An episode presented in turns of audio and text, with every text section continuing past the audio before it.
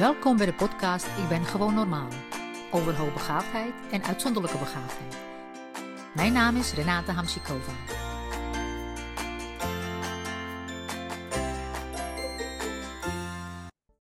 Hi, goedemiddag. Ik heb vandaag ehm, een onderwerp gekozen aan de hand van een aantal misvattingen die ik heb eh, gehoord over hoogbegaafdheid en over begeleiding van hoogbegaafde kinderen. En eh, ik heb ze opgeschreven en die zou ik graag ehm, nou, willen bespreken en eh, mijn eh, visie daarop met je delen. Ehm, wat de meest hardnekkige misvatting is, dat kinderen zich moeten aanpassen. Hè? Dat ze gewoon mee moeten doen met, met iedereen, omdat het straks in de maatschappij van hen ook verwacht wordt. Nou, dat is echt een, een meest belangrijke misvatting, waarmee eigenlijk alles wat met hoogbegaafdheid te maken heeft, uh, vanaf dat moment fout gaat. Omdat uh, het idee van aanpassing heel hardnekkig is en kinderen in feite beoordeeld worden en zelfs gestraft worden op grond van de, hun, van de mate van hun aanpassing. als ze zich niet kunnen aanpassen, worden ze gestuurd naar uh, sociale vaardigheden training. Dan worden ze uh, aangemeld voor begeleiding. Dan komt er uh, nou ja, een bepaalde, misschien zelfs diagnose, omdat ze zich niet voldoende aanpassen aan het gemiddelde. En ik heb het hier niet over aanpassing zoals uh, rustig blijven zitten of op je beurt wachten of met mes en vork eten. Um, of niet schreeuwend rondrennen in het ziekenhuis. Dat zijn bepaalde andere soort aanpassing. Dat is een aanpassing gebaseerd op omgangsnormen en eh, rekening houden met anderen.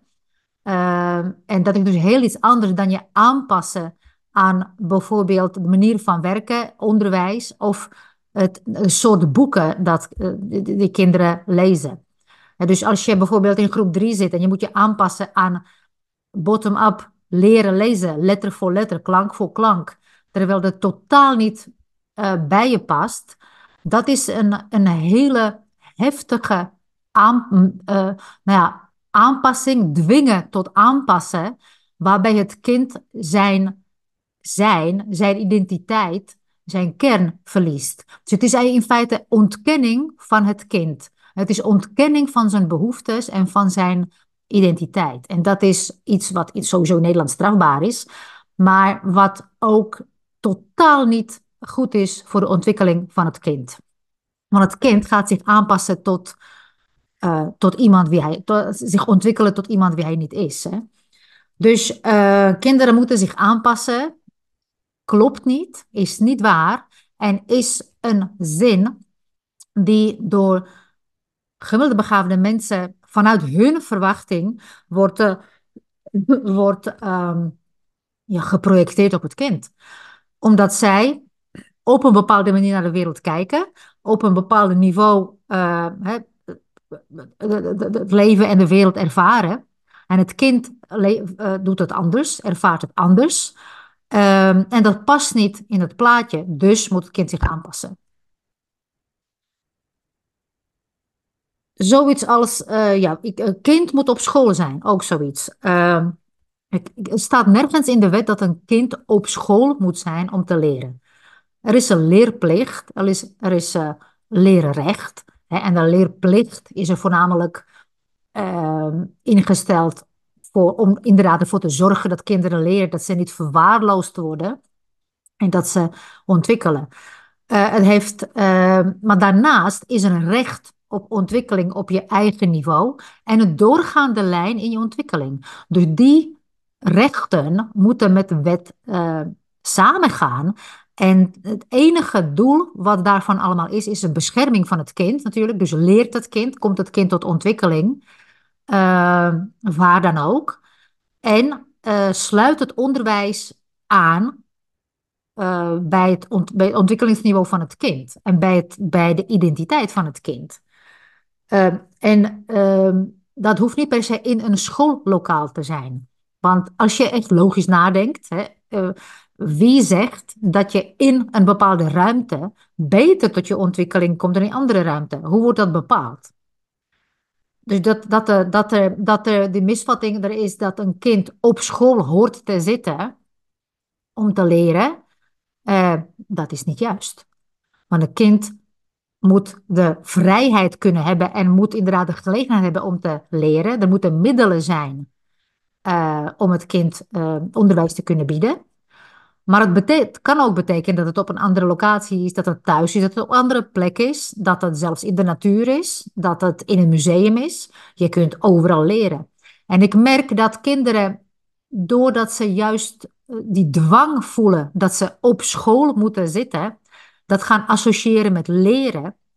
En daardoor het leren in het algemeenheid niet leuk vinden. Of ze denken dat leren niet leuk is, omdat ze dat associëren met de plek waar ze eigenlijk niet leren, waar ze niet kunnen ontwikkelen. Dus het leren is niet leuk. En als je, um, als je kind niet meer naar school wil, uh, is, is, uh, is het heel belangrijk om ervoor te zorgen dat het niet geassocieerd wordt met leren, de link school, leren niet zo hardnekkig blijft, dat het kind ook thuis niet of op andere plek niet wil leren. En dus het leren en ontwikkelen en je verwonderen en nieuwe dingen ontdekken, uh, dat moet je vooral heel goed, ja, gewoon heel erg aanmoedigen en het kind laten zien wat er allemaal mogelijk is. En dat het helemaal los staat van het klaslokaal. Um, want op die manier, uh, kinderen moeten zich aanpassen, kinderen moeten op school zitten, creëer je hele diepe trauma's en traumatische ervaringen. Uh, hele diepe wonden die ehm, gewoon heel moeilijk weer te helen zijn. want als je volwassen bent en je hebt wel eens burn-out meegemaakt of een werkgever waar je niet op je plek vond, uh, voelde, um, dan weet je dat hoe langer je in zo'n situatie zit, uh, dat de terugkeer naar je gewone ik, naar je normale ik, naar je, naar je, naar je welzijn, dus waar, waar je je oké voelt met wie je bent, uh, best lang kan zijn. Hè? Eén jaar in een ongeschikte, op een ongeschikte werkplek zitten, kan betekenen dat je twee of drie jaar moet herstellen. Uh, het, kan, het, kan, het kan betekenen dat je lichamelijk ziek wordt en dat je onverklaarbare, onverklaarbare klachten krijgt. Uh, maar die psychische wond, gecombineerd met de lichamelijke wond, kan heel erg diep zijn. En het kan je eigenwaarde aantasten. Uh, en het kan je zelfvertrouwen aantasten en je zelfredzaamheid. je wordt afhankelijk van anderen, omdat je denkt dat je, dat je daar aan de bepaalde verwachtingen moet voldoen. Je moet je schikken aan uh, wat, wat op school van je verwacht wordt, wat op een werkplek van je verwacht wordt. Uh, en op die manier in die rol van afhankelijkheid, waarbij je autonomie uh, genegeerd wordt en jij zelf negeert je eigen autonomie, uh, is ja, je, je in een slachtofferrol belandt. Je geeft je persoonlijke macht hiermee weg. En uh, dus je wordt een, ja, eigenlijk een slap aftreksel van wie je bent. Je wordt uh, je, je, gaat, je gaat daarin berusten, je gaat in je lot berusten, je levensenergie uh, stroomt weg, je uh, wordt zwakker, geestelijk en lichamelijk. En dat is iets wat je eigenlijk ten alle tijden moet zien te voorkomen, ook voor je kinderen. En ook zou dat betekenen dat die plek en de omgeving niet passend is, dan moet je daar gewoon iets aan doen. Want er is geen wet die jou verbiedt als ouder om goed voor je kind te zorgen. Er is zelfs een wet die dat uh, eist. En als je daar niet aan voldoet, word je ontzegd uit ouderlijk gezag. Dus um, goed voor, jezelf, voor jou, voor jezelf zorgen als ouder, uh, dat, je dingen, dat je dat kunt volhouden. Uh, en goed voor jouw kind zorgen, is het belangrijkste. En je gaat merken dat als je uit die energie komt. Oh, ik sla tegen mijn microfoon aan. Als je uit die energie komt van uh, uh, energie weggeven, uh, lekken van je energie, je aanpassen, dwangmatig moeten aanpassen, eigenlijk aan, aan iemand die, die je niet bent. Dat je volledig opleeft, dat je nieuwe energie krijgt, dat je nieuwe inspiratie krijgt en dat je onafhankelijker wordt. Um, ja, basisstof eerst, ook weer zoiets. Um, basisstof is uh, prima dat het er is, want je, je hebt bepaalde basis nodig om uh, hè, om verder te komen. Maar de basisstof voor hoogbegaafde en uitzonderlijke begaafde kinderen is niet uh, het belangrijkste. Het, het, klinkt misschien vreemd, maar het belangrijkste is vanuit je autonomie ontdekken. En als je dat top-down bekijkt en je gaat vanuit je autonomie iets ontdekken en je komt erachter dat je een vaardigheid mist, dan ga je het leren. En op die manier, op een natuurlijke manier leren en ontdekken, uh, is misschien niet altijd haalbaar op school, maar er moet op enige manier een bepaald consensus bereikt kunnen worden dat een kind de mogelijkheid heeft om vanuit autonomie te leren. En dan dat het op bepaalde momenten de basisstof leert. Maar als de link daar is tussen ontdekken en je verwonderen en nieuwe gebieden uh, uh, verkennen en die basisvaardigheden, dan gaat dat kind daar niks over zeggen. Maar als dat volledig onlogisch is, opgelegd, uh, zinloos in feite, totaal niet relevant voor het kind, dan zal het kind zich daartegen verzetten. Uh, wat heb ik nog meer op het lijstje? Ja, verrijken en verdiepen. Oh, weer zoiets moois. Verrijken en verdiepen is, zijn termen die vanuit het gemiddelde zijn bedacht om uh, kinderen die verder zijn, om, dat, om, die, om die enigszins te kunnen bedienen, om, om hun onderwijs te kunnen faciliteren. Maar verrijken en verdiepen, uh, die woorden zou in feite, of, of de manier van, uh, van het toepassen van die woorden, zou een hoogbegaafde nooit op die manier doen. Dus als je aan een hoogbegaafde zou vragen, of uit zo'n begaafde, hoe, hoe hij zou willen leren, dan zou het niet zijn in de termen, nou ja, we moeten eerst compacten en dan moeten we verrijken en verdiepen. Nee, het zou, die woorden bestaan in feite niet in de vocabulaire van hoogbegaafde mensen. Die zijn er ingeslopen door gemiddeld begaafde mensen die op enigszins op een bepaalde manier, vaak administratief gericht, het onderwijs uh, willen inrichten, met de beste bedoelingen natuurlijk, omdat dat in een standaard klas uh, moet passen, omdat het voor een leerkracht uh, behapbaar moet zijn en te organiseren moet zijn. Maar het heeft niks te maken met maatwerk en passend onderwijs vanuit het perspectief van hoogbegaafden. Uh, en ik wil niet zeggen dat je alles onmiddellijk moet vergeten met verrijken en verdiepen. Je kunt het concept als zodanig gebruiken om te beseffen dat de hoogbegaafde kinderen heel anders leren en heel iets anders nodig hebben. Uh, en dan onmiddellijk vergeten en dan kijken naar het kind en kijken hoe je dus zijn dag, zijn week, zijn maand en schooljaar kunt inrichten zodat dat kind waardevol leert en ontwikkelt. Um, en versnellen, ook weer zoiets versnellen. Vaak zeggen leerkrachten um, dat versnellen niet goed zou zijn, omdat uh, het kind daar emotioneel of sociaal niet aan toe is. Maar als je, als je bedenkt dat, of misschien kun je het proberen voor te stellen, dat dat hoogbegaafde of uitzonderbegaafde kind in een omgeving zit van niet gelijkgestemden, van een omgeving, in een omgeving van mensen die hem niet begrijpen en het voelt het en die hem niet voelen, probeert dat kind zo goed mogelijk andere mensen na te doen om erin te passen. dus, dus het kind weet vanuit de sociale vaardigheid dat hij uh, in de groep uh, uh, moet functioneren, dat hij daar moet horen, dat hij daar zijn dag moet doorbrengen. Zijn ouders brengen hem daar naartoe, dus hij probeert er het beste van te maken. En hoe overleef je in zo'n groep? Het beste wat je uh, denkt, denkt het kind, is je aan te passen. Dus het gaat andere kinderen nadoen. En dat kan heel onhandig overkomen, omdat je niet jezelf bent. Je doet iets na, je doet iemand na. En dat kan heel krampachtig zijn, heel naïef, heel kinderachtig.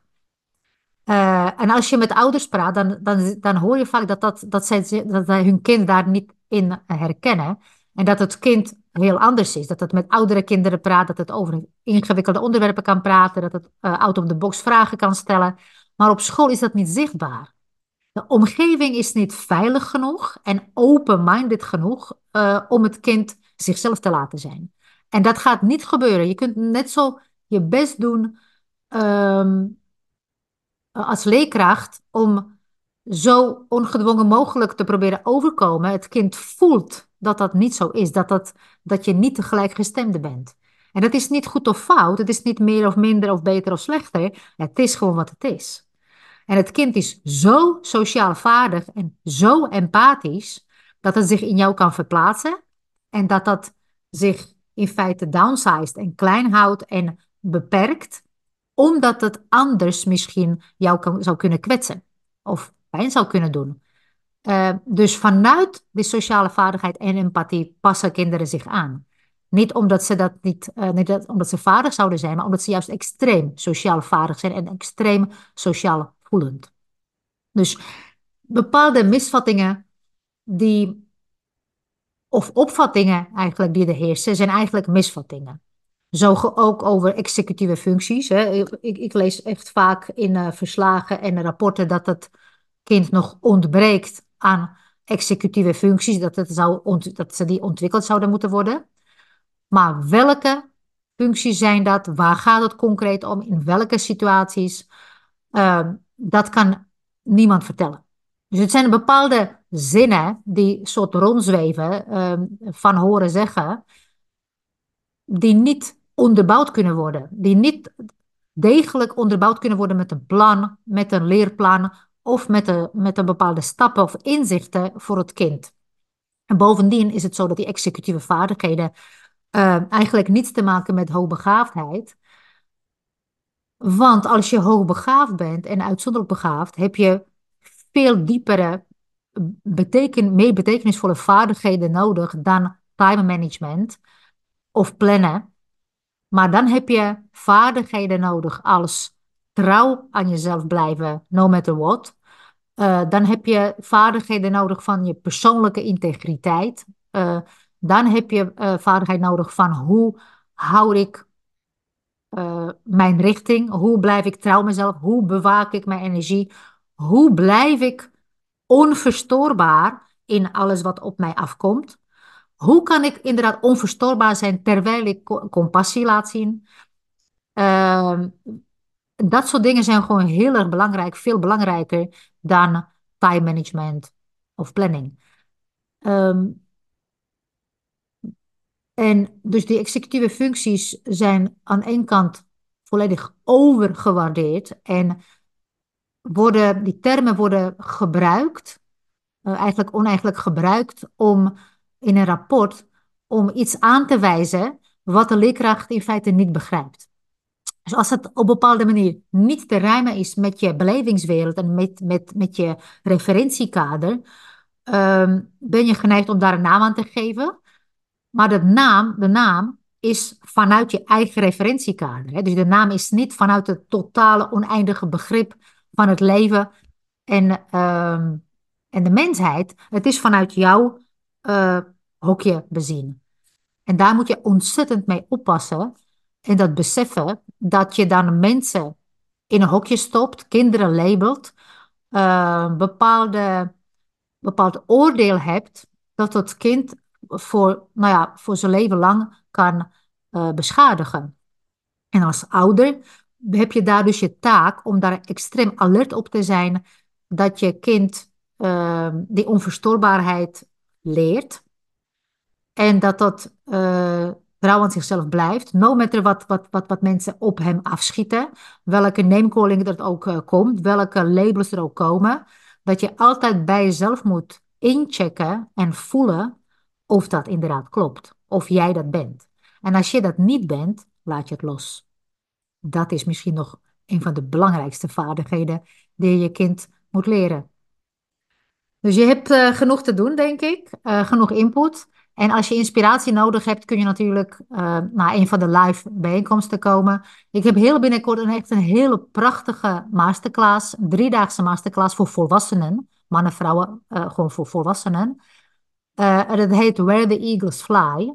En dat laat, dat geeft je input niet vanuit het gemiddelde, niet over versnellen en verdiepen en verrijken. Het gaat over heel andere zaken die je kunnen, juist kunnen inspireren om een eh, treedje hoger te komen, om te gaan vliegen en om van jouw perspectief het leven te gaan zien. En dat is echt prachtig. Goed, dus misschien zien we elkaar binnenkort. En, uh, en anders tot de volgende keer. Als je vragen hebt, kun je me mailen op renata.iq.nl. Tot de volgende keer. Zorg goed voor jezelf en zorg goed voor elkaar.